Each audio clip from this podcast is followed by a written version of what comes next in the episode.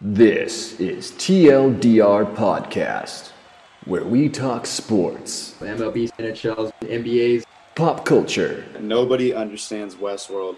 and more. top 10 alcoholic beverages. With your hosts, Alex, Yeah, boy. Eric, Yo! James, The San Francisco 49ers, best team in the league. Tradon, Right oh, to the- sit down, bud. and Tyler, Oh, damn. Where we do the research and trash talking for you. What kind of cockamamie bullshit is Adam Silver thinking? they're playing super hot right now, and they're It's they're not gonna- finishing. It's the middle of the season. I understand that, but I'm saying that they're they're moving towards that. Welcome to TLDR Podcast, presented by Anchor.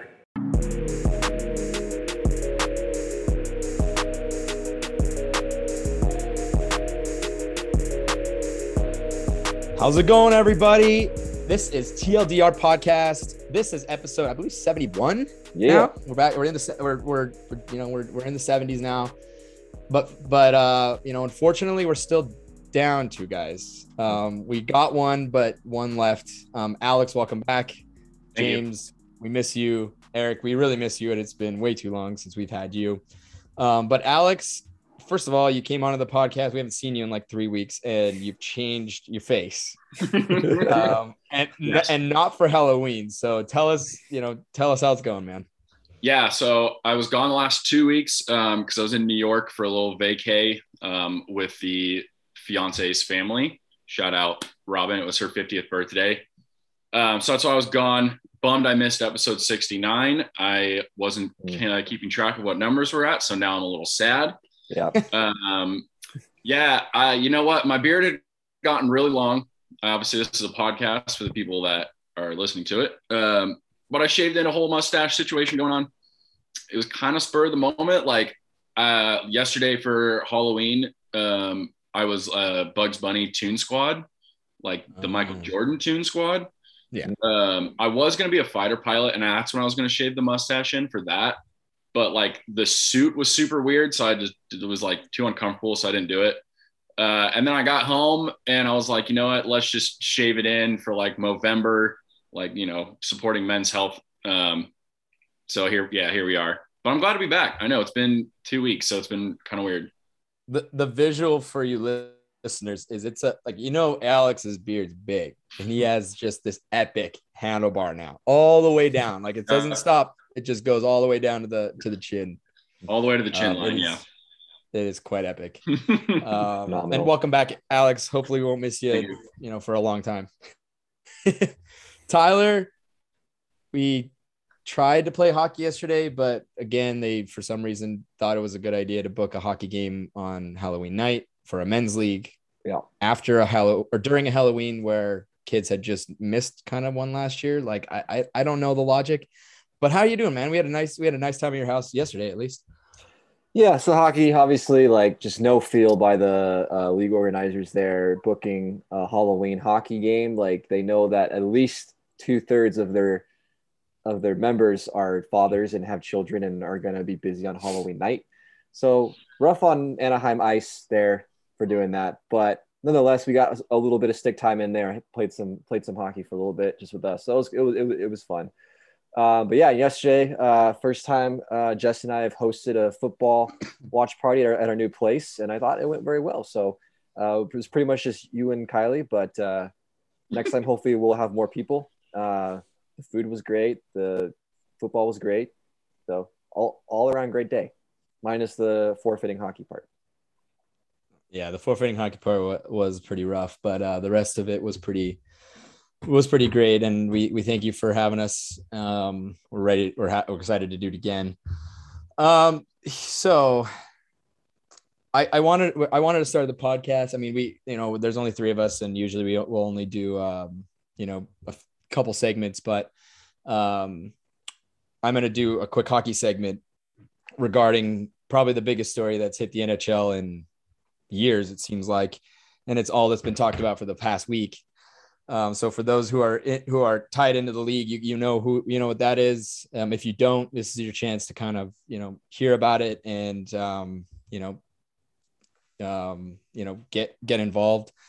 Um, the the Chicago Blackhawks were caught in a uh, sexual assault um, scandal of a with the uh, video coach back in 2010 during their Stanley Cup run um, with a you know a player that was uh, was on that team, um, and unfortunately the the report that came out it came out you know 10 years later and, and it, it proved everything that that actually happened after after this individual who was who now named himself to be Kyle Beach uh, you know sued the sued the team in the middle of the summer for basically mishandling the entire situation. Um, so um, and I just, you know, there's been a lot of fallout. It's been quite the story there, um, quite the scandals considering there was a lot of uh, covering up, uh, decisions made by what we thought were adults and by individuals that even I looked up to as a, a, fan of hockey, who I, you know, some of these individuals and one in particular I thought was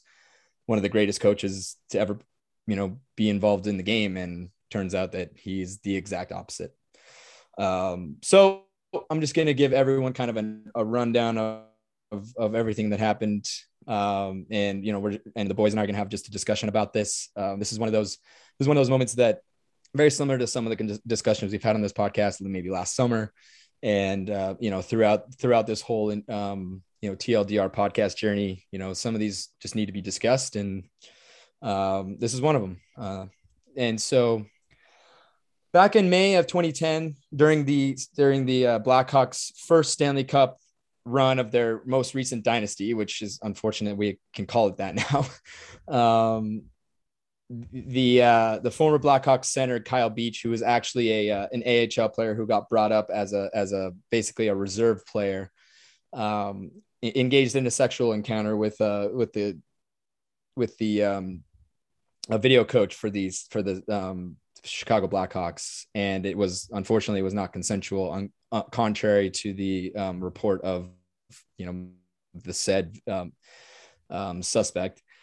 And um, uh, so, be, uh, you know, after that night that it, that occurred, and, and quite frankly, I read the report. You know, you can find the report online. It it's quite it, it's quite eye opening and gut wrenching, um, and it and it kind of took my breath away, um, and it kind of ruined you know, it, really made you think about, you know, gave you some perspective anyway. But the the worst part of it was uh, Beach, you know, confided in a in a skill coach to help him out, who actually did everything he could to to you know get it to who he to to, to fix the issue or at least to address the issue. And um, you know, he brought it to the he brought it to the to the executives up, you know, the GM, assistant GM, co uh, head coach, and all, who all those individuals had a meeting um, of which the skills coach was not involved, but the the liaison between the coaching staff and obviously the the um, front office, you know, had their meeting, and in that meeting, unfortunately, um, they the I guess the PR guy and the head coach himself really wanted to brush this issue aside to take take the spotlight off of to take the potential spotlight off of that issue as they were just entering the Stanley Cup final um, it, it really seemed like their biggest focus was on you know winning the Stanley Cup as opposed to addressing a a real human you know incident that happened uh, for you know an actual from from for, you know for an actual human being. And um, unfortunately the the you know it, it got brushed aside. The, the blackhawks as we know won the stanley cup in 2010 uh, and then they went on and then human resources started to get involved with the incident way too late, but nonetheless, um, it was a few weeks or it was it was a few weeks after the incident, and basically the human resources were given. Uh, Brad Aldrich basically gave them an ultimatum that he, that he'd either resign or that he would he would he would get fired or and they would open up an investigation. Obviously, Aldrich took the took the took his uh, resignation. The Blackhawks gave him a severance, they gave him a playoff bonus, and they gave him his championship ring for being on the team. And as as right now, his his name is um, etched into the Stanley Cup um, for that year. Um, he then ended up finding a job um, in Miami, uh, Miami University. Um, unfortunately, the Blackhawks gave him a glowing review so he would get that job, and he then ended up sexually assaulting two men while serving as a coach for um, Miami University's director of hockey ops. Uh, after that, he resigned later that year after that that kind of whole scandal um, initiated, and then he went uh, uh, then he went to serve as a volunteer hockey coach for a high school team in Michigan, where then again he uh, sexually assaulted a high school um, hockey player. And fortunately, um, the he was sentenced to jail for that one, and um, is currently a registered sex offender in the state of Michigan. Um, all all while all while the the Blackhawks completely have stonewalled. You know, this was back. This was 2013, so three years after the incident in Chicago. Um, this, you know, the Blackhawks HR has really really did a great job of pushing this under the brushing this under the rug. And then fast forward, I guess you know, seven years now, or six or seven or eight years now. Um, John Doe, who now we know is Kyle Beach, uh, filed his lawsuit against the Black, uh, against the Chicago Blackhawks for failure to punish Aldrich for his alleged assault in 2010. And the Blackhawks promptly opened up, opened up an in- independent investigation. And um, you know, it wasn't until just last Tuesday, I believe, that this report was that this report dropped. And the report was completely independent. Um, and and you can find again you can find the report online if you if you uh, are interested even the executive summary is enough to really get a good um, idea of, of the story and it and it really it really proved you know based on everything that they found um, testimonial interviews um, with you know individuals all around the situation um, it did it did prove that that Brad Aldrich did engage in a non-consensual sexual act with uh, with Kyle Beach and the worst part of it was the the Chicago Blackhawks had no no no wherewithal to address the issue and unfortunately for Kyle Beach, he has been living with that horror for the past 11 years. Um, in doing so, Stan Bowman and MacIsaac, who I, th- who I believe was um, part of the uh, part of the front office as a as a PR guy or a director of hockey ops, I can't remember. They both have since um, um, resigned from the Blackhawks staff. Um, Stan Bowman again is one of those individuals who I thought was uh, one of the best GMs in the league who is the son of one of the greatest coaches to ever live um, in Scotty Bowman. And clearly he was not an adult during during a, a key incident where you know you think that you would take care of your players, but little little do we little do we know that wasn't necessarily the case. Um, the current Blackhawks CEO, Danny Wirtz, said that the report is both disturbing and difficult to read. He was not part of the incident back then, so obviously he's he's still um, the CEO of the of the Chicago Blackhawks, and uh, and it sounds like the the owner Rocky Wirtz is is extremely shocked. He had no he didn't even have any idea, which is which you can really tell is, is shocking. Um, Rocky Wirtz is a, is a is a great man, and I think he I think he holds well regard, you know, in the state in the city of Chicago. So it would have been surprising if if he would have known it, would have let it go.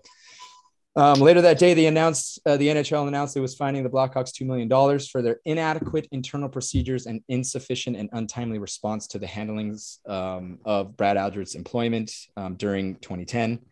Two million dollars seems like a complete slap in the face to us as fans, and most importantly, to Kyle Beach and all the victims that Brad Aldrich has has um, victimized in his you know in his tenure. Um, so there was that. Um, last week, Beach did come forward as John Doe um, on a on an interview on TSN. Um, he is currently playing um, in Germany. He's playing pro, professional hockey in Germany, so he does have a job. But you know, he he it was very brave of him to come out, and he went so far as to apologize to the other victims of Brad Ald- uh, of Brad Aldrich, which you know brought a lot of brought almost a tear to my eye because there's no reason that Kyle Beach should be apologizing for anything. Um, on October 28th, the day after um, the day after all this kind of came down, Quenneville did resign. Unfortunately, Quenneville did get to get that get that did get to coach another game on the Wednesday before, which seems insane to me. I think he should have been completely told to, to stand down for that one game um, uh, down in Florida, but nonetheless, he did he did coach and he did he did end up resigning. Um, he's the he's the coach that I once considered one of the greatest coaches in in the modern era, and unfortunately, he had no re- regard for his players. Um, and as it stands now, um, the only other individual that was in that meeting was um, assistant GM at the time, uh, Kevin Cheveldayoff, who is now the GM of the Winnipeg Jets. Um, the NHL has deemed him not a major part of the incident um, and not in a position to not in a position of power to have done anything substantial. So he currently was not asked to resign, and he currently does hold his job. Um, a bizarre, a, a bizarre move by the NHL, but nonetheless a move that was made. And we're finding out now that um, the NHLPA head Donald Fehr is in the midst of, um, you know, fighting for his job because I think that he was a big part of the incident as well. There, I can't imagine that the NHLPA did not know it sounds like the NHLPA did know and they did nothing to to protect the players, which is insane because the NHLPA is literally the Players Association. So there are many heads there that um, would really give a care would really care about the the way that the head of that um, uh, organization would treat their their constituents. So I know that was a long story, um, but I just wanted to say Kyle, to Kyle Beach directly. I mean, you're that what you did was one of the most brave things I've ever seen a, a professional hockey player do. I mean, hockey players have really kind of known for being, you know, soft spoken, you know, not really caring about, you know, their their own well being, but well, more so the well being of others. And but it, but what he did to bring this up, to to kind of bring this up and bring this about, I think saved will save if it hasn't already saved a lot of people's lives down the road. Um, and it's something that unfortunately as as a you know as a as humanity and as a society, we need to do better to make sure that we are taking care of, you know, the humans on this planet. You know, there, there are there are more things that are more important than hockey, basketball, baseball. Doesn't matter if it's a World Series. Doesn't matter if it's a Stanley Cup. Doesn't matter if it's an Olympic gold medal. I don't. It doesn't really matter because at the end of the day, we're all humans, and um, it was very very tragic what what Kyle Beach had to deal with. And unfortunately, this isn't the last time that we'll probably ever hear about this type of incident.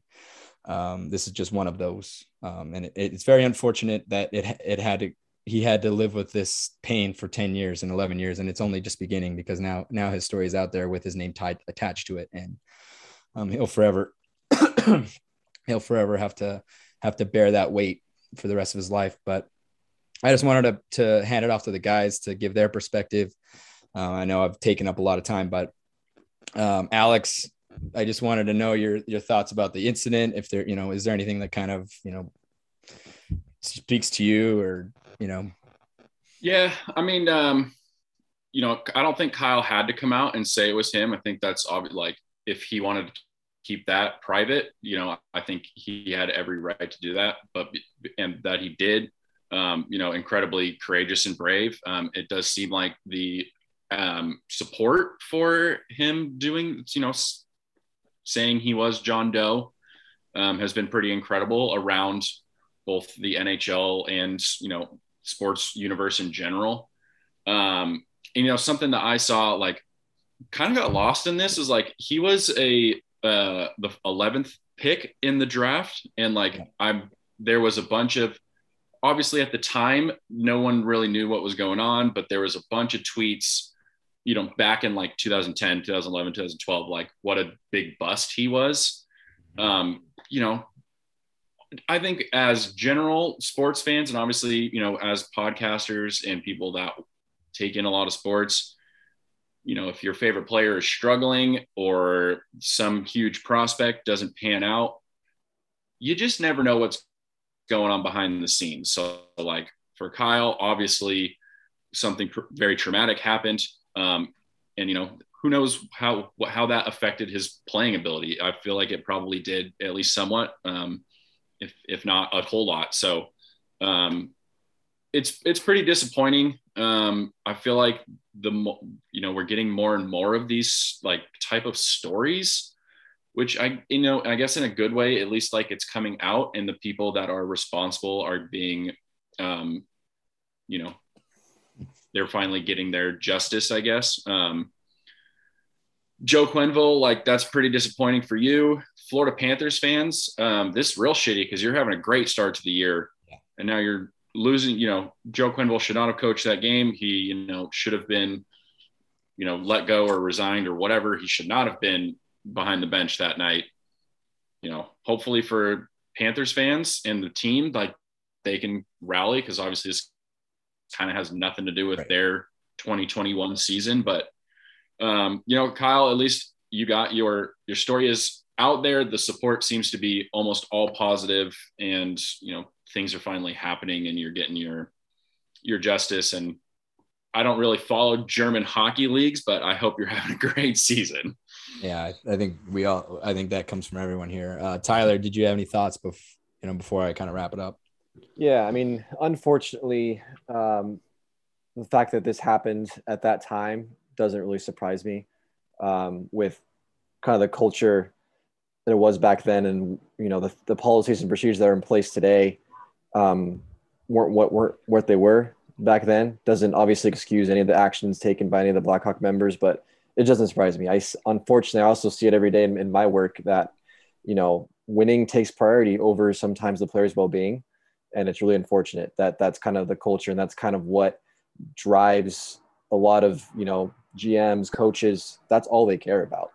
You know they say they care about the players but at the end of the day some i'm not saying all coaches like this. Most of them are very great um, across any level of sports but there unfortunately are a lot of bad apples.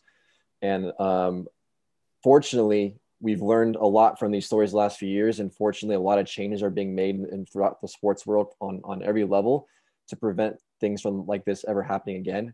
Um, so thankfully you know kyle beach was able to share his story and that it just adds more fuel to i think what's a really good movement in sports in general. Um, unfortunately there's been a lot of victims of this. What's crazy to me is you know you know re- re- reading the timeline of the story um, the fact that the the blackhawks uh, system failed and didn't report this and didn't immediately do anything um, to help their player, which is already bad enough. But the fact that they still kept that guy on the team after they knew what he had done is mind blowing to me. Like that's to me, it's just unbelievable. Uh, the fact that he was with the team during the celebrations of, for, for, for the Stanley Cup, and you know he went on to you know hurt a lot more people after that happened. And the Blackhawks could have nipped it in the bud right then and there. You know, it took, I think it was not until three years afterwards did he finally get caught by police until he was arrested, I think, until he finally was brought to justice in that, in that sense. But, you know, you could have stopped three years of sexual harassment had you done the right thing in the first place. And that's really what it's all about at the end of the day is when something like this happens is to prevent it from happening ever again. Um, so hopefully that does happen. And, you know, I think you are seeing a lot more changes uh, in sports. Um, you know, and it, and it makes, you know, I have to do the online sexual harassment training at work every year. And sometimes I have to roll my eyes like, I can't do this again. But then you hear stories like this and like, that's why we do it. It's, it's so that you're educated and you know what to do if something comes up and it's, it's super important. So um, I think that's kind of my, my biggest takeaway. Um, like I said, I'm, I'm, I'm not surprised, unfortunately, that this did happen, but I think fortunately there are a lot of good changes that are happening um, lately. Um, so hopefully that that continues. And like I said, to Kyle Beach and his friends and family, like all the support and all the all the all all, all the love you can get from all this stuff. Yeah, I think you guys are. I think you guys are right on right on the head there. And I guess to to kind of conclude, um, you know, I, I kind of want to echo what Coach John Tortorella, who's actually former NHL coach John Tortorella, said, and he was he's pretty disgusted by this entire incident, and he and he asked the members, "What if it was your 20 year old was the victim here. And I think I think for some reason that we dehumanize people in in in, the worst kind of ways um, in times where I mean you should never you should never feel dehumanized or, or not that you don't exist, and that is something that that that that is something that Kyle Beach has said. He he felt like he did not exist during that entire during that entire um, you know fallout. And um, it is unfortunate for anyone to feel that way, uh, whether it's you know signs of the stuff that we've talked about on this podcast before, or in in these cases in a sexual harassment um, situation. And um, to all the victims that Kyle Beach you you will f- hopefully save and will save, um, you know, thank you for your for your for your courage and um, and just everybody just needs to use this, if anything, use this situation as an, yet another um, learning learning um, um, experience, and uh, hopefully this this better never ever happen again. Unfortunately, it will, but hopefully we can nip it in the bud, like Tyler mentioned. Um, I sorry that was so long. Um, needed to get that out. It's been a long week. Um, thinking about that. Um, even that, even just reading the report was enough for me. It was enough to shake me up. So um, I'm glad I got that off my chest. Um, when we come back, we're going to lighten it up. We're going to talk about um, some basketball. Um, since Alex is back, thank God. Um, we haven't talked about basketball in many, many weeks. And then after that, we're going to end with some real serious talk and some PETA scandal. We'll get there later.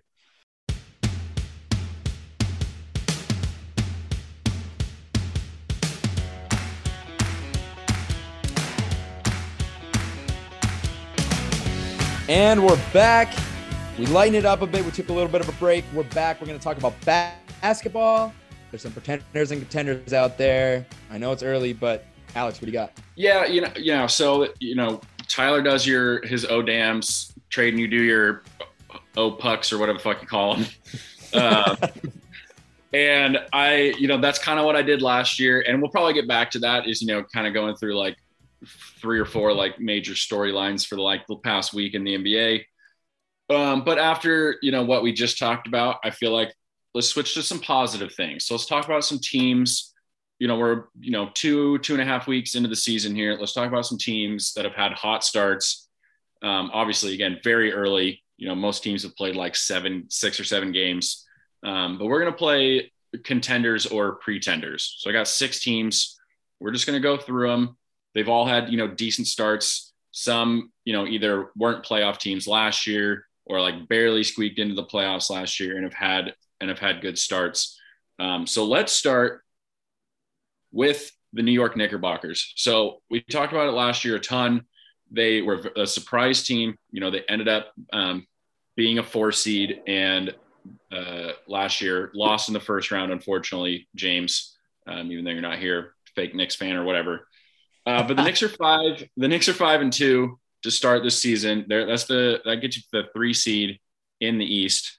Um, Tyler, let's start with you. We're, I mean, again, we're all, all of us are going to talk about them. So just real quick, are the Knicks, you, and you can even say somewhere in between, are they legit contenders? Are they pretenders? Is this just a hot start? Or are they some other word that rhymes with ers in the middle there that I don't, I can't think of? Yeah. Uh, so for in my mind, I think the Knicks are contenders. I mean, you saw them last year obviously a shortened season. Um, but I think this Knicks team uh, in this Eastern Conference will contend for sure. Uh, that Kemba Walker Derrick Rose combo is off to a really good start. It seems like I think it's working out really well for them. Uh, so I like what that's looking like. Uh, they're a great three point shooting team. They're second in the league in three point field goals made and percentage. So they can shoot the three ball very, very well, which is a big deal in today's NBA. Um, so they're off to a great start. You know, they they they played very well last year, and I think that they'll continue doing that. I think this team is going to build off the confidence and success they had last season. Uh, I I see this team as a con- contender for sure. Okay, Tradon same same question. Yeah, I mean it's early. I'm, I'm gonna pump the brakes a little bit. I'm gonna look at their schedule. I mean they've had they've had two games against the Magic who are like, eh. Uh, they've had the Pelicans who are eh. They lost to the Raptors who are really eh, in my opinion. I mean, they're okay, but the, you know, since since Lowry left, I, th- I don't think they're they've been the same. They're they're kind of in a rebuild mode, kind of re- reframing themselves. Uh, and then I look at then I look at you know their stats and and, and they and they actually look pretty good. Uh, you know, uh, from three from three they're doing really well. Uh, although from although sh- shots inside the line, not they're they're they're they're doing eh. Um, they're not really great on the rebound side, which in my opinion I think is is, a, is an important stat down the road and I just wonder if they're going to be able to hold hold up against you know better teams. Um, they're you know the, the amount of possessions they have per per game is not is in the lower end of the spectrum. Which again, if you're not having the ball, you you're not going to be able to to compete against these you know juggernauts um, you know in the in the um, in the league. So I I just like kind of pump the brakes and just see kind of see how they go in, against better teams. They play the Bucks on the fifth.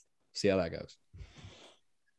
Yeah, I'm I'm kind of leaning more towards Tradon. Um, you know, the Bucks, speaking of that, have had kind of a bad start. They're three and four to start the season, defending NBA champs.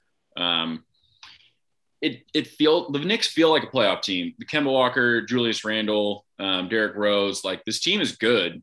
Uh, I just don't know if they're like elite contenders in the Eastern Conference. Like I feel like if at the end of the season the Knicks were the Eastern Conference champ, that would be a that would be a surprise. They feel like a playoff team. They don't really feel like a full-on NBA Finals contender. But I guess Tyler, I can also see what you're saying. Like they are a contender in the Eastern Conference. I guess is like a better way to put it. But great start for the Knicks. They had a huge win opening night against the Celtics, uh, double overtime game. So hopefully they keep it rolling. Uh, moving on to another team in the Eastern Conference, the Chicago Bulls are six and one. Now they had over the last couple years have pretty much redone their entire roster. Um, Zach LaVine is the star. Um, Nikola Vucevic. Um, they traded for and or kind of like sign and trade um, for both Lonzo Ball and DeMar DeRozan. They're six and one right now. Um, when I sent the text to the group, um, you know, even though James and Eric are not here, they're still part of the group text. Uh, James responded very, very quickly and said, The Bulls are contenders. And I told James, Shut the fuck up. You're not a part of this. You're not here. so, Tradon the Bulls. Um, we talked about them in our season previews that, you know, they felt like a team that didn't make the playoffs last year, that probably had one of the better shots of making the playoffs this year. Great start. Oh my God. I didn't even mention Alex Caruso, the GOAT. Um, the Chicago Bulls, are they like full on contenders or has this also just been like a really hot start? Look, uh, the word contender means that they're like a like a playoff contender. No, sorry, James. They're not a contender in that sense.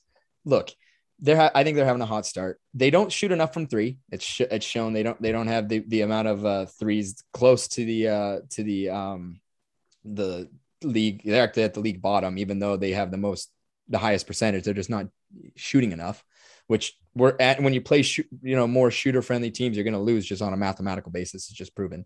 Um, their, rebounds are, are terrible.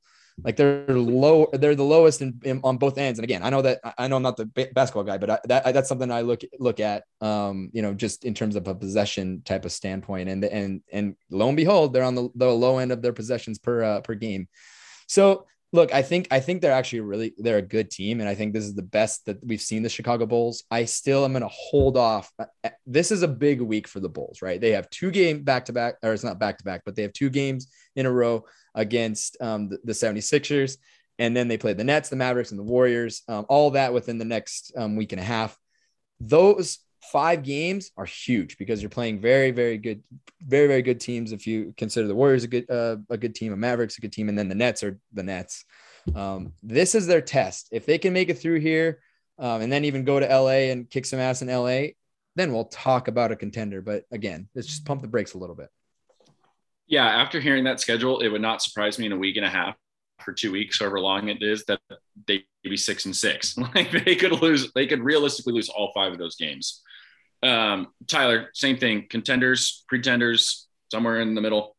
Yeah, uh, I'm gonna go pretenders as well on this one. Um, they're they're not a super efficient offensive team. They're not horrible, but they're also not really that great. And defensively, they're they're a little bit better defensively than they're offensively. They're fairly consistent.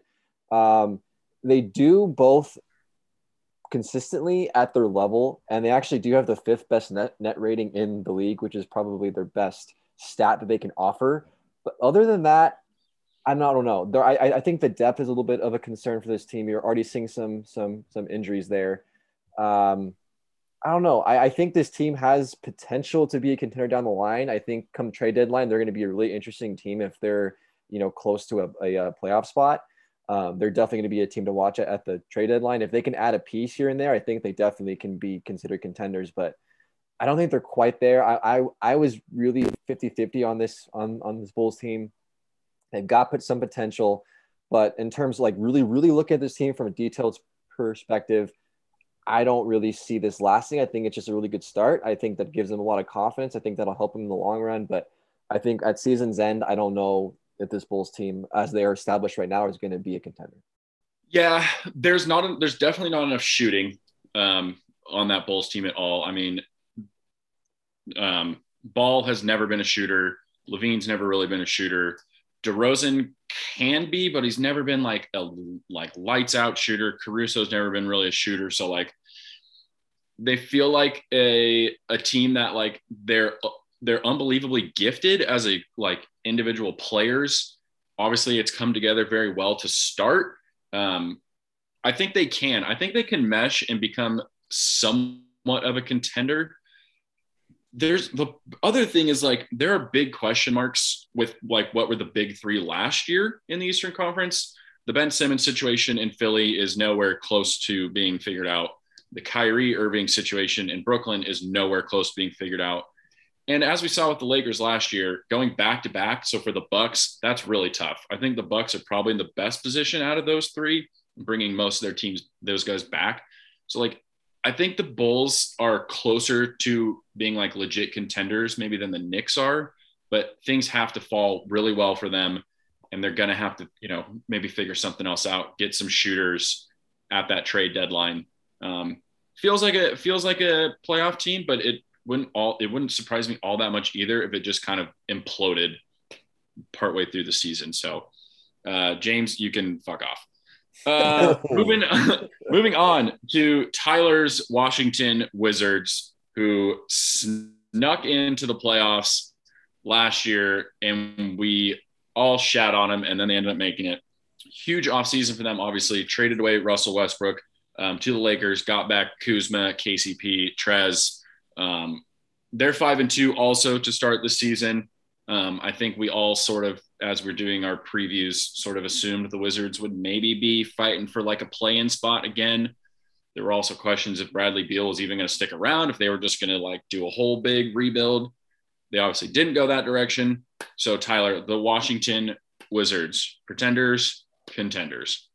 Contenders, man. I like this team. I don't know what I I I think I got handed this team because I was like the last person to respond in one of those uh, chats the other day, and ever since then, this team's on a roll. So like I I like this Wizards team. Uh, the pieces they got from the Westbrook trade are playing very well, and they seem to complement the pieces that they had already, especially with Bradley Beal. Uh, they look good. They got a lot of hustle, man. They they're a great rebounding team. They put in a lot of hard hard work.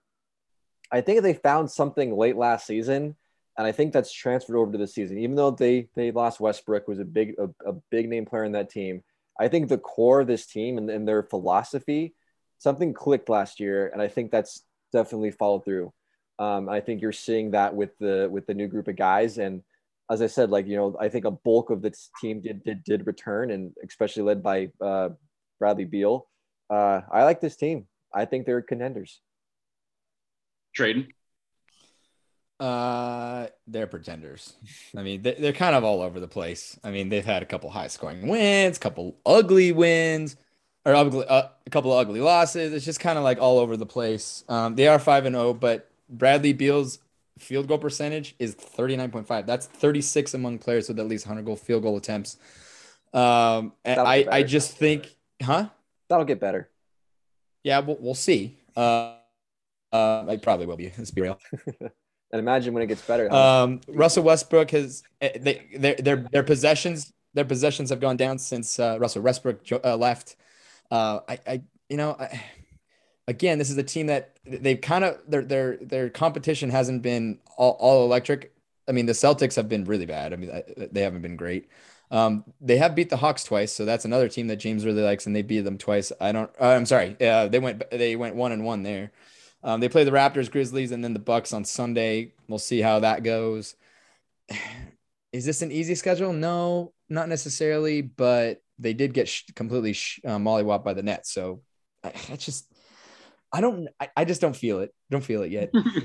don't feel the Hey, magic. sometimes sometimes that's what it's about. It's not always about numbers and who you beat and who you didn't beat.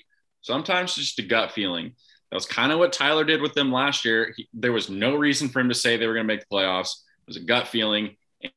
But you're, I, I think they are also pretenders, um, especially watching Kuzma and KCP over the last three or four years. Oh, you know, quite a bit. Being a Lakers fan, they can look really good for like five games, and you're like, okay, yeah, yeah, and then the next ten, you're like, oh yeah, that's right. Kuz, Kuz will end up scoring like four points. You're like, dude, how are you this bad again? I think this team is going to have a lot of peaks and valleys um, with their season. This may just be one of those peaks. Um, I do. I think they're going to end up fitting somewhere into that play-in game. Um, I don't feel like they're a top six team, you know, to kind of avoid those that play-in tournament. So, um, you know, especially with the teams that are under like underneath them, Brooklyn, Atlanta, Milwaukee, maybe Boston, maybe Indiana. Those, you know, those two last teams have been playing pretty shit to begin this season. But um, I think I think the Wizards are pretenders in the fact that I don't think they'll end up a four seed like they are right now. but contenders that they can be fighting for the playoff or play-in game. Um, moving on to the last one in the Eastern Conference, I picked six teams. Uh, it was kind of tough to like find really specific ones, but um, the Charlotte Hornets. Uh, so they, well, when I texted the boys, they were five and two. They've since lost a game, so now they're five and three. Um, same thing. They made the play in tournament last year. Um, they did not come out of that tournament um, Tradon. So the Charlotte Hornets, super fun team to watch. Pretenders or contenders? Yeah, it's super fun when you're not a fan of the Hornets, but when you are, you're you're watching them get completely fucking shit canned in the first in the first half of the game. They have been outscored 14.2 points per 100 possessions in the first half of games, but their second half is the league's best. So it's like, oh, we're gonna wait, we're gonna wait, to play, and then we're gonna play. Does anybody think that's sustainable? It's not. It's not gonna fucking work. I mean, you have to come out at the beginning and play a full basketball game. It's like that in hockey. It's like that in football. It's like that in every fucking sport.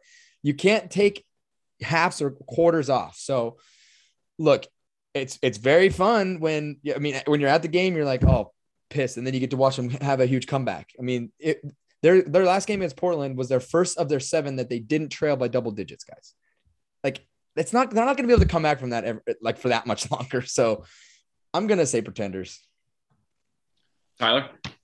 Yeah, I mean this team is very very fast paced. They're so fast. Did you know that the NBA tracks like average speed of players during a game and they accumulate that and you can tell which team's the fastest in the league? The Hornets are second fastest in the league, I believe, behind only the San Antonio Spurs.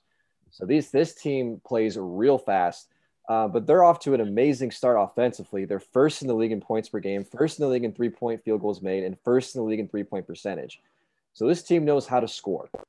Defensively, not very disciplined. Uh, a lot of issues on that side of the ball, and I think that's going to contribute to a lot of ups and downs throughout the season.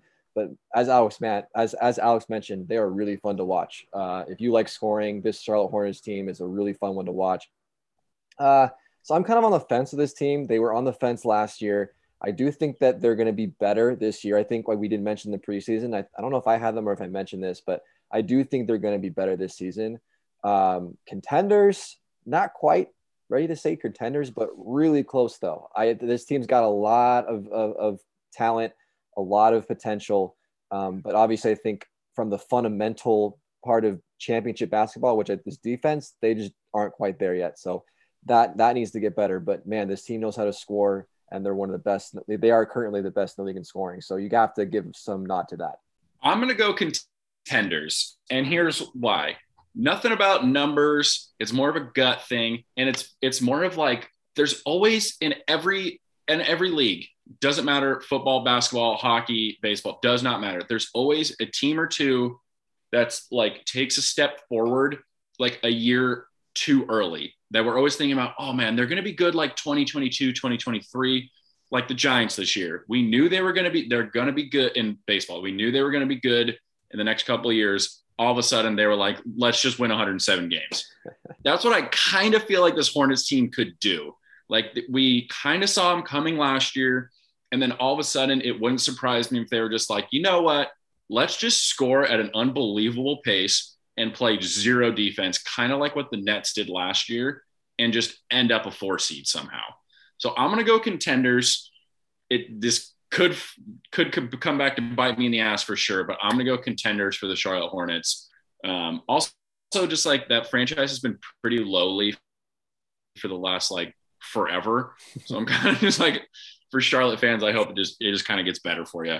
Um, okay, we're moving on to two teams in the Western Conference now. Western Conference was a little tougher to pick um, because when you're looking at the teams that are like starting off pretty strong, most of them are like okay, yeah, those are good teams. Um, definitely, if you're looking at, at the standings in those top six, there's one team that stands out, and that's the Minnesota Timberwolves. Granted, they've only played five games, they're three and two. Um, they have a lot of individual talent. They've been a pretty disappointing franchise last little bit. Uh, so, Tyler, the Minnesota Timberwolves, pretenders or contenders?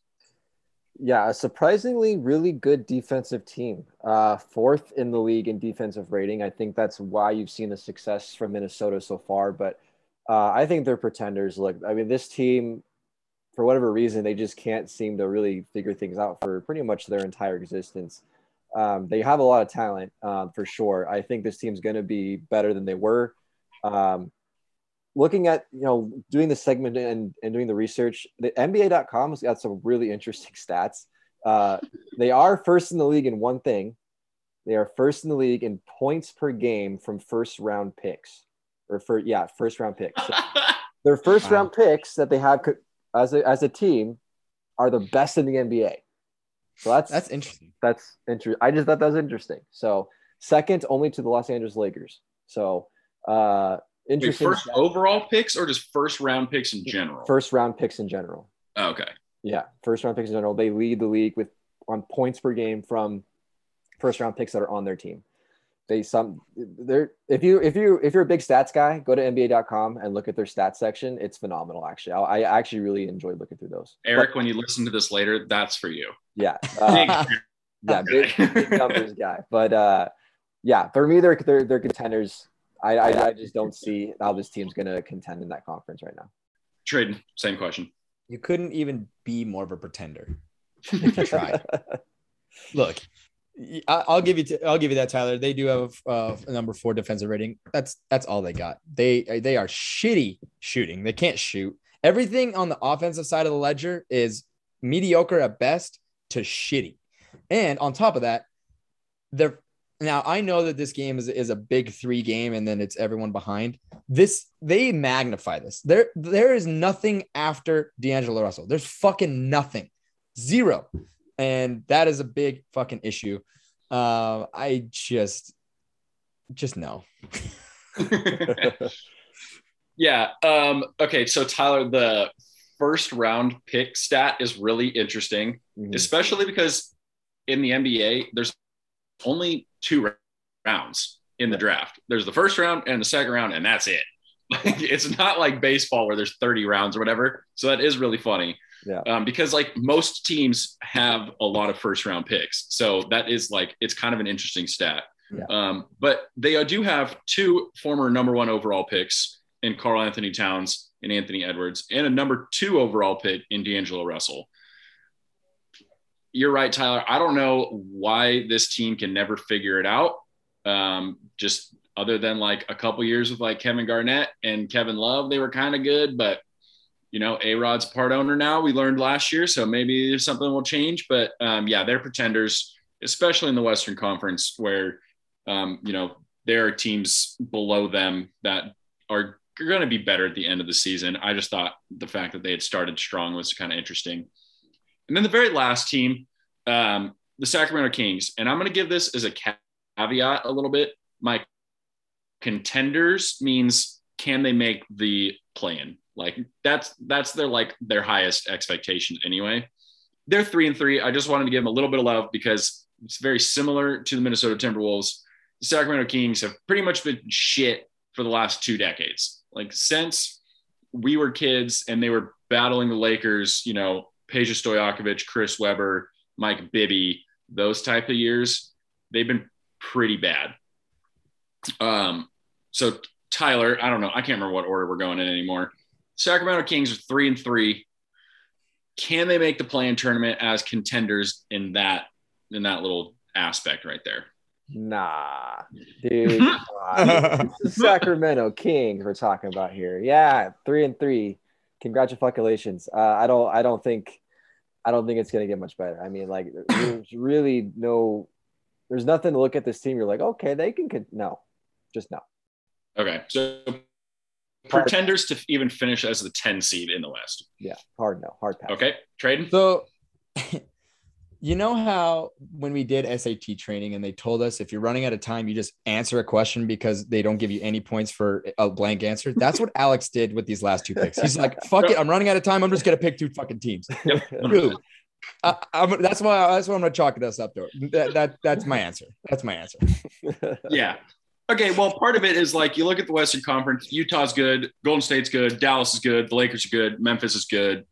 Then it's like Denver, Portland, and Phoenix, like those are good. And then like the other teams that are at the bottom, you're like, okay, the Rockets are shit, the Thunder is shit, the Pelicans are shit, the San Antonio Spurs are shit.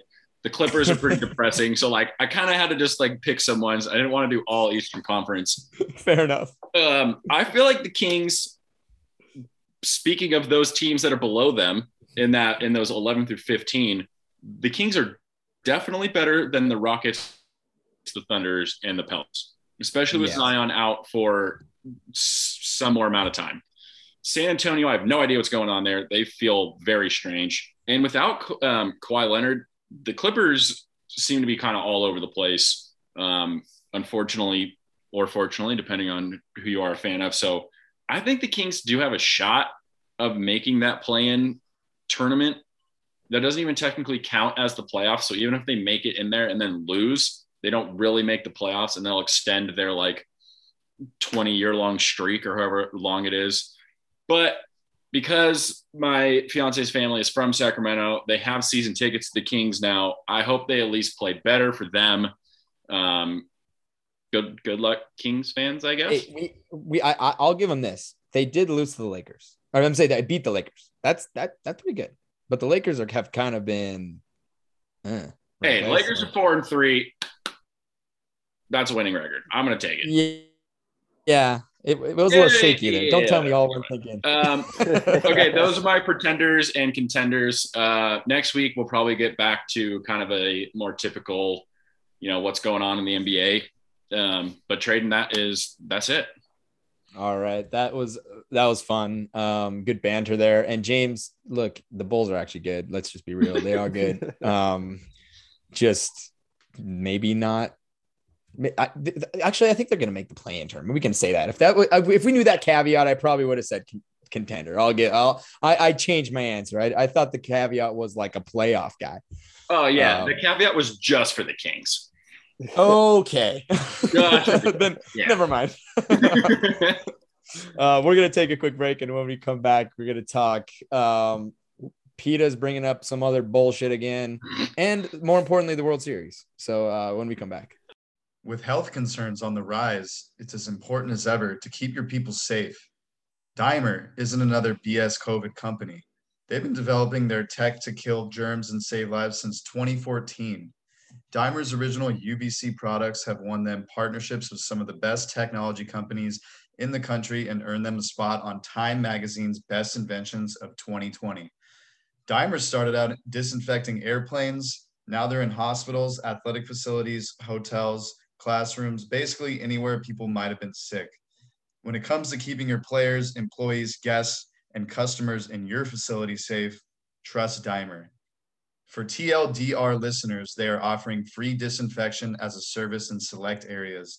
So that means they will come disinfect your facility for free. You can take them up on this offer by visiting dimeruv.com and at dimeruv on social media. Use code TLDR for your first disinfection as a service appointment for free. That's Dimer, like diner with an M, as in Mike Trout. Ever heard of him? Kill more germs, prevent more infections, save more lives. D I M E R U V dot com.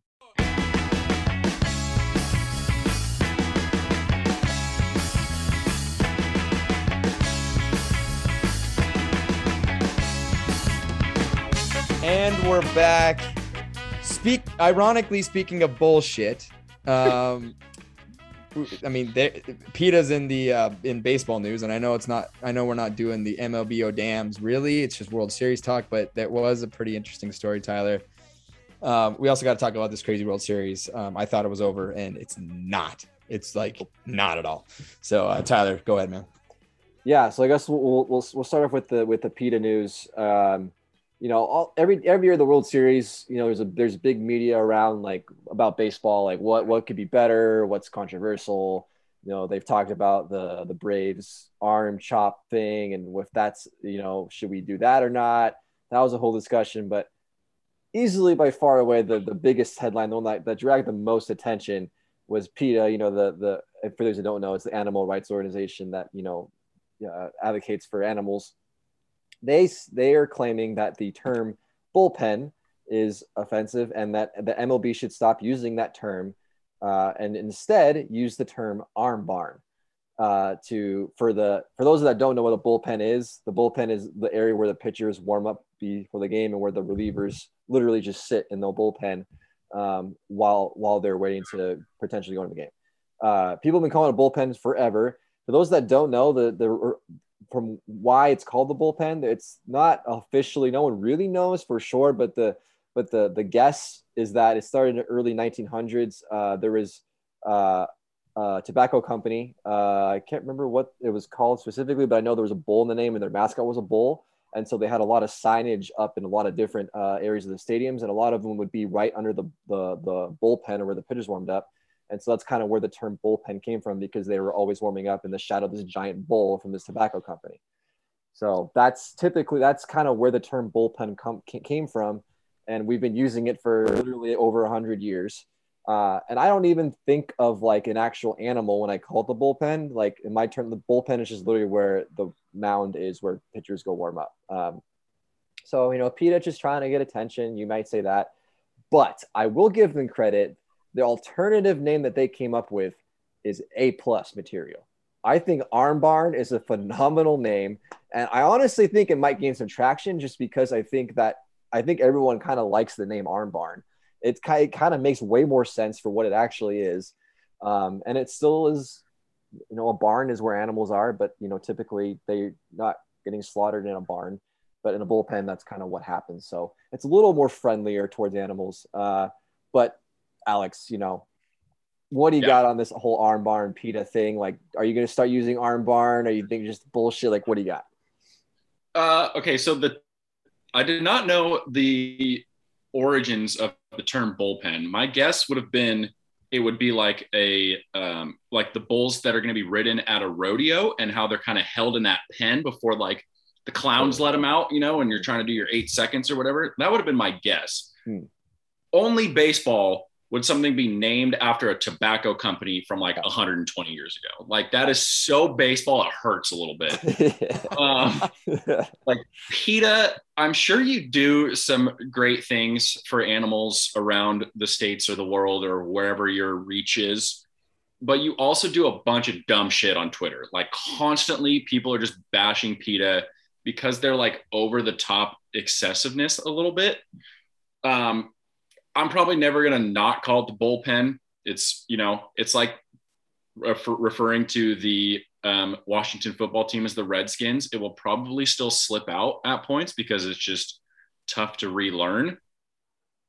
Um, but I 100% agree with you. Arm barn sounds great. I kind of dig it. I may start using it if I remember this, like when the next season comes around. But there's also like a pretty good chance by February or March of next year, I have forgotten completely about this PETA bullpen situation. But I do like Arm Barn. Congratulations, PETA, on coming up with that. Um, but yeah, I also never think of like the animal. It's just where the guys sit and warm up before they come in. Like that's all I ever think about. So yeah. I, I, I don't know, PETA. I don't know what you're doing. Yeah, Tradon. I mean, I think you have to agree with kind of what Alex just said there. Like, no one's really thinking about and when they you, you say bullpen, you're not thinking of an animal. You're just that's just where the pit. So like no one is really thinking that except for PETA. But I don't know. What do you think, Tradon? Yeah, PETA PETA's grasping, and here, here's where they're really grasping. They, they're actually saying that the term bullpen actually devalues talented players. I'm not sure that, that Kenley Jansen feels uh, devalued by anyone other than his own fans. I mean, that's it. Yeah, that's it. I mean, it, I don't think he, I don't think he cares that he's warming up in what was considered a bullpen. However, um, if if you're going to change the name to an arm barn, you they they need to make the bullpens barns. I mean, you need to have barns in the fucking in there with big windows. But I mean, you have to. I mean, it, it's it only make things better. Um, yeah. What like? Oh my god. well, here's the thing. It, it, it's a it's a it's a it's a terrible reasoning for finding out about even a better name for something. That's that's unfortunate. Like, which is why didn't someone think of this earlier, just in a more like like normal way? Yeah. yeah. The, the the, the responses on Twitter have been pretty great. Uh, one one of them, my favorites, was uh, a guy photoshopped uh, uh, like literally like a like a barn like Yes. as, as the bullpen, and it was like I will call it Arm Barn as long as the bullpens look like this, and it's literally just like a Photoshop barn house in the middle of the of the uh, stands there. So there's How about, pretty how about the football guy that said that he talked to the cows? yeah, and they, and, and that said they, and that they're they fine? don't care. Yeah, they don't care. yeah, so it's it's honestly more amusing than anything else. Um, I'm honestly probably going to call it the arm barn a couple of times just because it's I, I think it's funny. Um, but yeah, we'll see if it gains any traction. But usually with these things, they they're they're they're kind of like shooting stars. They burn for a good amount of time. People are like, "Ooh, that's interesting," and then people forget, and then it's just whatever. But hey, you never know. It's it's a it's a weird fucking world world we live in now. Um, but let's get to the actual baseball. It's still going on. I was kind of hoping that yesterday would have been the last game of the season. Uh, I mentioned last week, James and I both wanted the Braves to win in five games, so they would win on their home field. Almost happened, and I thought after the first inning it was for sure going to happen yesterday after the Braves hit a grand slam in the first inning. But the uh, Astros did come back and win that game, so the Astros are still alive as it stands heading into Tuesday's matchup. The Braves do lead the series three to two. Uh, so quick, we're just going to go a quick little recap of, of kind of what's happened so far. Uh, game one, the the Braves won six to two. Uh, Jorge Soler made history. Uh, he became the first player ever to hit a home run in the first at bat of the World Series. So that was pretty pretty cool. Uh, also of note in that in that game, Charlie Morton. Uh, he is out for the series with with a uh, broken leg. However, he didn't do it before throwing 16 pitches with a broken leg and striking out two batters on a broken leg. What a fucking badass that guy is. Uh, unfortunately, he's not going to be part of the series anymore, obviously. But that was pretty pretty awesome. Uh, trade. That's got. I mean, I know hockey players are tough, but man, you got to give some respect to Charlie Moore on that one, right? Oh yeah, any any player that plays that kind of stuff, you're, that's that's an A plus for me. Yeah. Uh, game two, Astros won seven to two. Uh, pretty much just a mirror image of what happened in game one. You know, it was just uh, Braves dominant game one, Astros dominant game two. We were even going back to Atlanta. My dad was at game three. Uh, super jealous. He had a great, great time there. Uh, so yeah, I was I was just jealous all day. I was really mad. I was really hoping I was I was there, but I wasn't. But my dad got to see the Braves throw a no hitter into the eighth inning, which is pretty phenomenal. That would have been an, an amazing moment. The Braves won that one. Uh, their pitching showed up there, won it two nothing. Go to game four. Uh, I think the best game so far of the series. Um, the uh, Braves won 3 2. In the seventh inning, they were down 2 1. They got back to back home runs from Dansby Swanson and Jorge Soler. Uh, Alex, uh, would you agree this is probably the best, most entertaining game we've seen so far? And how about Jorge Soler? Like, possible MVP if he continues to do what he's doing? Yeah, I feel like if the if the Braves, I mean, the Braves have to finish this out. Um, you know, it's he's not having some ungodly World Series where even if the Braves lose, he could still win the MVP. So I think the Braves have to finish it out. Um, and Jorge Soler kind of feel the guy. Maybe D Swanson. He's had a pretty good um, World Series as well. I actually might have Game Five might have been the best one. Um, you know, like Grand Slam first inning, Astros come back. Freeman hits an absolute tank, uh, take the lead again, and then the Astros come back again to win Game Five. Both the first three games were like kind of lame for World Series games. Like there wasn't a whole lot of tension. There wasn't a whole lot of like, oh man, there was that one at bat that changed this game. It was like, nope. Games one and three, the Braves pretty much just took control. Game two, the Astros took control. So it's kind of nice. At least these last two games have been more like somebody's coming back. You know, it's been more like postseason esque instead of like, oh, this is just like a game in July where somebody gets up three nothing in the first inning and everyone's like, let's just just kind of finish this game out. It's 105. We're tired. Um, Jorge Soler feels like the MVP. Um, they need to the Braves need to stop doing the tomahawk chop or whatever the fuck it's called. It's so dumb. The Chiefs need to stop doing it. Um, every just everyone needs to stop doing it. It's stupid. They also need to stop doing the wave. That has nothing to do with anything. I just really fucking hate the wave.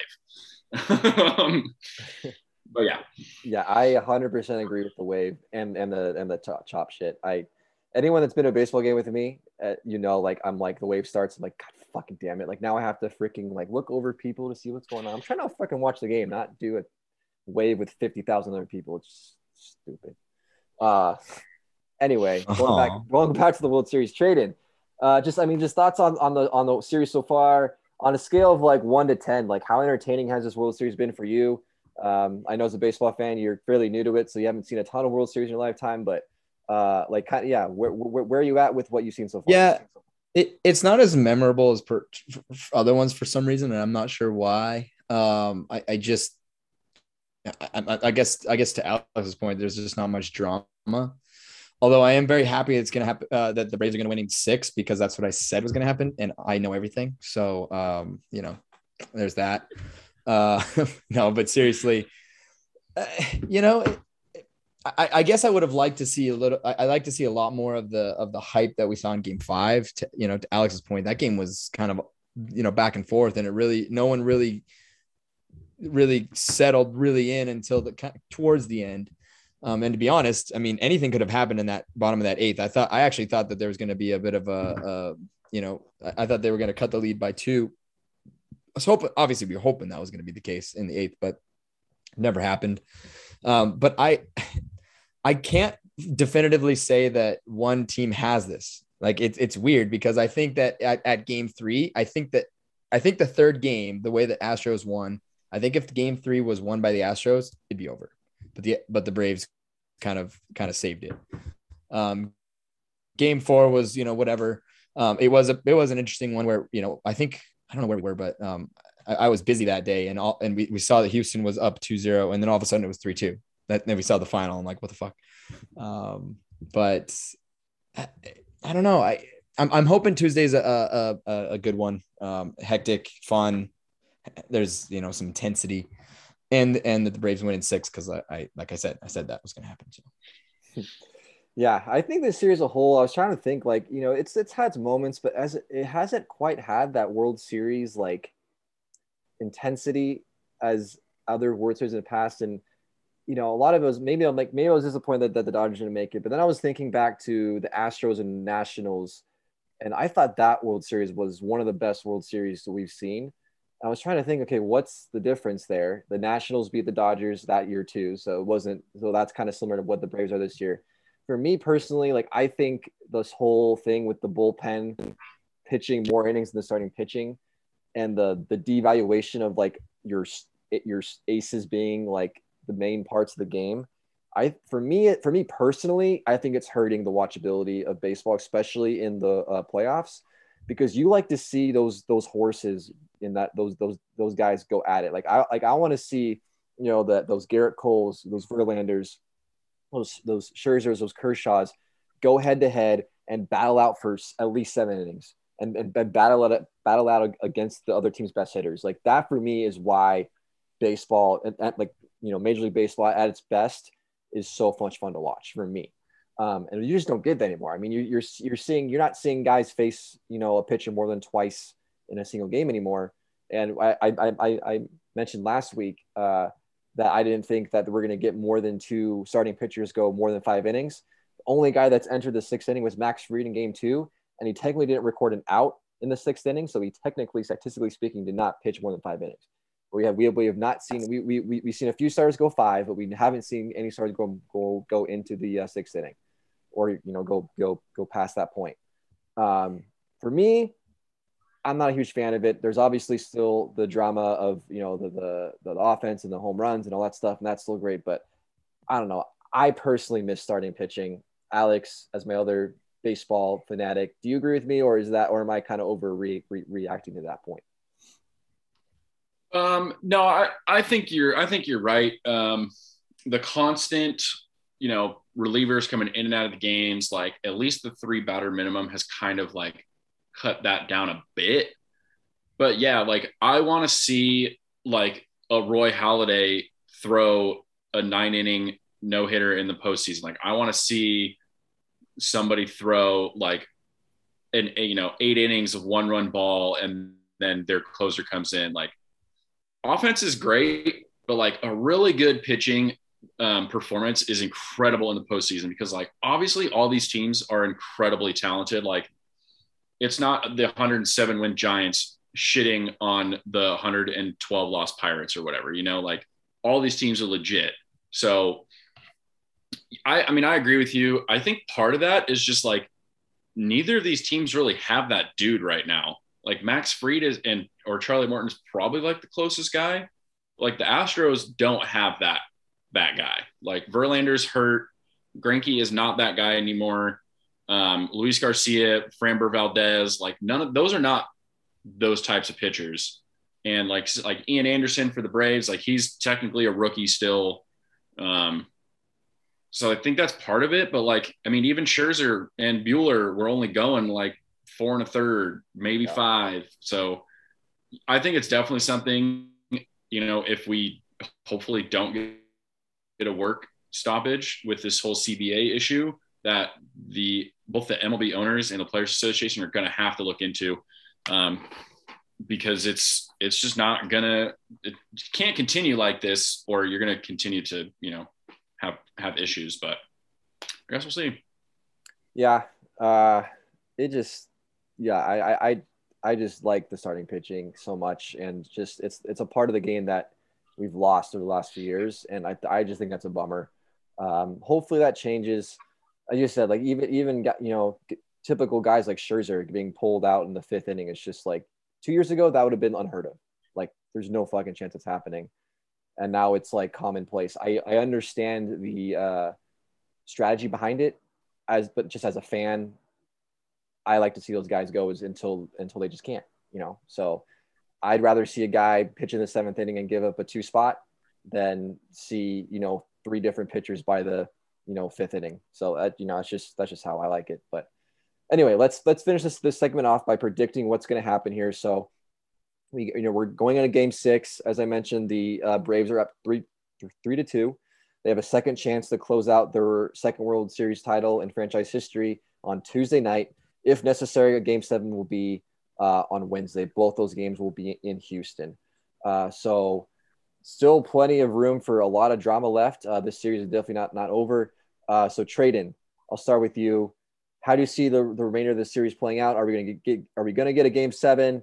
Are the Astros going to come back? Are the Braves going to close it out tomorrow? What do you got? Yeah, I've already answered this question. Uh, it's over tomorrow. All right, yeah, you did say that last. Because if I'm because if it's do it. not, then I'm wrong, and I'm That's never true. wrong. That's true. Alex, what do you got? I'm I'm usually wrong, but not Yeah. tomorrow. um, I think the Braves have to win tomorrow. They've got Max Fried going. He's been, been their most consistent pitcher all season. Um, I think they're going to get it done. I think they got to come out strong um, offensively. If it goes to a game seven, I think, you know, home crowd, I guess Ian Anderson would start that for the Braves. I have no idea who's starting either of these games for the Astros, um, but it kind of feels like it would then fall into the Astros' favor if it goes to a game seven. So, and obviously, I don't want the Astros to win. I'm perfectly happy with the Braves winning, even though they beat my Dodgers. Um, they were the better team in that series, so good on them. Um, I think they're going to get it done tomorrow. I think we're going to, the season's going to be over. Right. Yeah. So just to be different, let's go game seven. Like everyone loves game sevens. Uh, I think it's fun. You know, I wanted this series to wrap up uh, in Atlanta. I wanted to see that that that home crowd win that World Series on their home turf. Uh, I still want obviously Atlanta to win. I still think that Atlanta is going to win. But let's put some little drama into this series. Let's not make it so boring. Let's go to a game seven. Let's let's let's let's make it interesting. Uh, so let's. I'm gonna go Atlanta in game seven on Wednesday. Uh, but that's all I got. So this is obviously no matter what happens, this is the final uh, baseball segment of the 2021 season.